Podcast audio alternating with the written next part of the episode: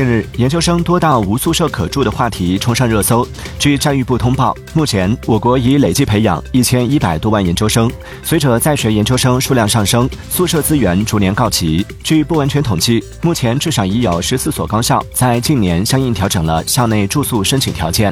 二零二四年就有多所高校在招生简章中写明不为部分硕士研究生提供住宿。